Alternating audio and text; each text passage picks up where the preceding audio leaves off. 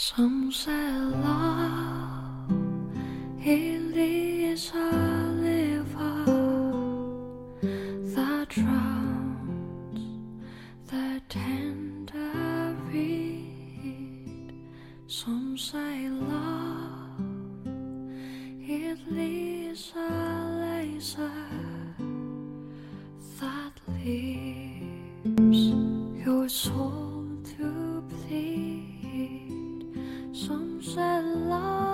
天没有什么中心思想，只是想单纯的讲一个很久很久以前就想说给你们听的故事。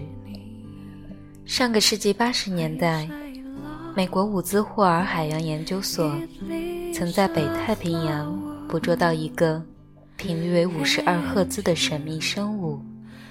随后，美国海军对其进行了追踪，并证实声音来自一头须鲸，它的发声频率远高于同类听觉的上限，因此它独自游吟二十载，而从未有过一个知音。它叫 Alice，它在一九八九年被发现，一九九二年开始被追踪录音。在其他鲸鱼眼里，它就只是一个哑巴。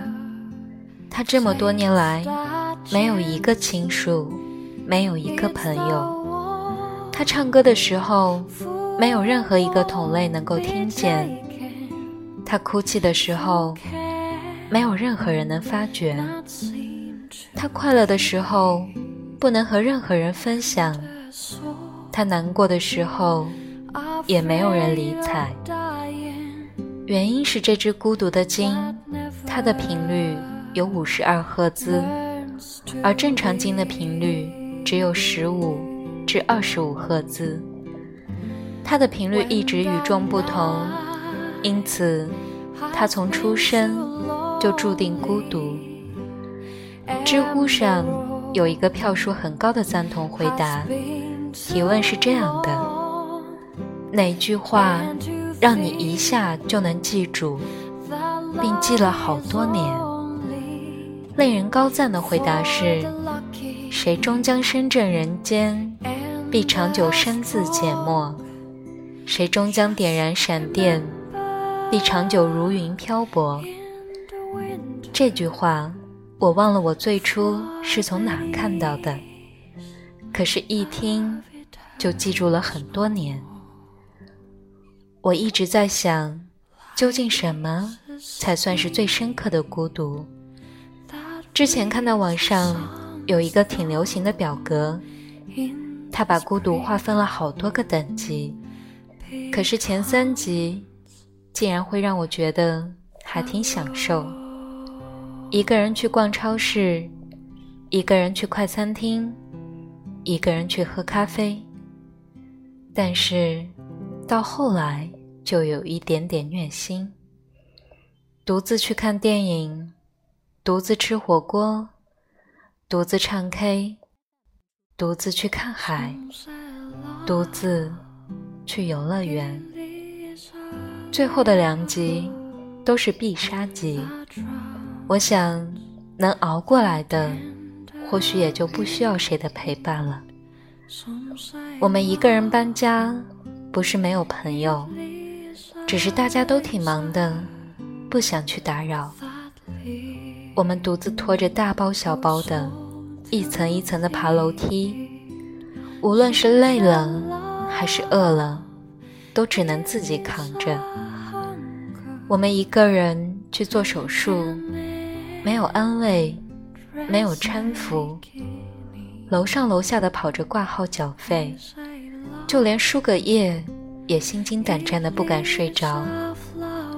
我们数着回家的每一步，数着上楼梯的每一级，数着我们经过的每一个人，数着远行的鸟，就像是《甄嬛传》里被冷落的后宫娘娘，仔细地数着她宫内的每一块砖瓦，三千九百六十五块，每一块。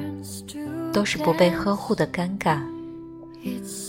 我们数着还剩多少钱，还有多少时间，却数不清这是我们第几次这样做了。我们发着动态，发着朋友圈，刷着微博，追着热点，一直在等着别人的回复。每几秒就刷新一次手机，然后关闭程序，再打开，再次刷新。我们不断的寻找着各种未读的提醒，可是却一个都没有。我们不断的刷新，又关机，一次次的打开手机，一次次的刷新，甚至。不再用指纹解锁，而是一次又一次的输入密码。每次情绪低落的时候，我都在想：为什么只有我这么惨呢？为什么大家都过得这么幸福，就只剩下我一个人这么的难过？可是后来想一想，可能我们每个人在每个失落无助的时刻。都是那只独自遨游在浩瀚大海的须鲸，只不过我们只是难过一会儿，孤单一阵，而他拖着笨重硕大的身躯，独自吟唱着二十载，终究得不到任何的回应。或许你觉得这是一个很悲伤的故事，然而这其中也有希望的理由。尽管他孤零零的独自漂泊，但研究员却说，这头须鲸能在如此严峻的环境里独自生存这么多年，这足以说明他没有什么健康问题。即使孤独，他也自得其乐。这头鲸鱼的顺应力，同时鼓舞着每一颗孤独并且冰冷的心。尽管他畅想的二十年无应答的呐喊，只是在冰冷的北大西洋里回荡，可是他一直在唱下去。或许这么想一想，自己经历的那点委屈和心酸，好像都不值得一提了。一个著名的禅门僧人问道：“一只手的掌声是怎样的呢？”我想，最佳的回答是，它可以引起五十二赫兹的共鸣。最怕众人皆醉我独醒。以后，让我们一起喝多，一起熬夜，一起吹风，一起潇洒。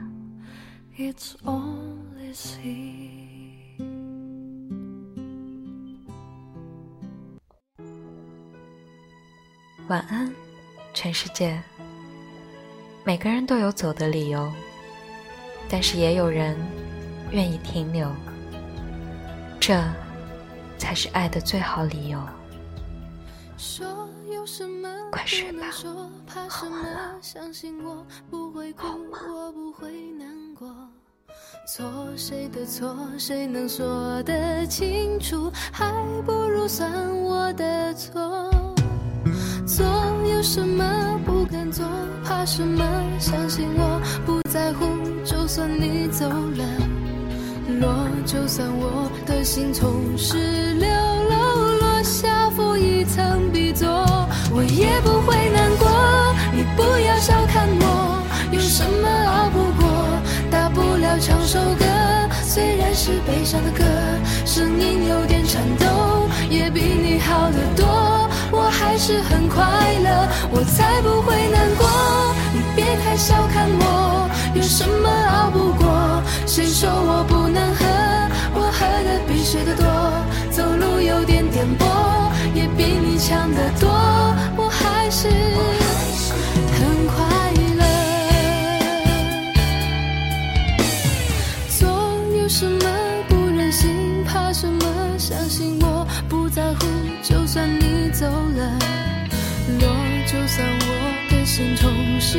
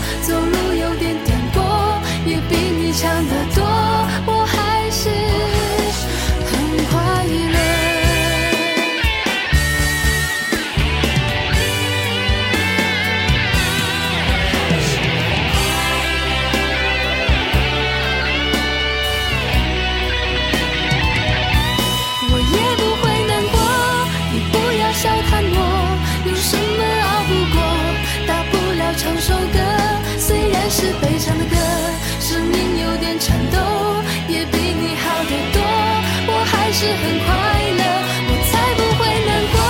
你别太小看我有什么熬不过？烧掉你写的信忘掉你喜欢的歌绑住我的眼睛眼泪掉不下来。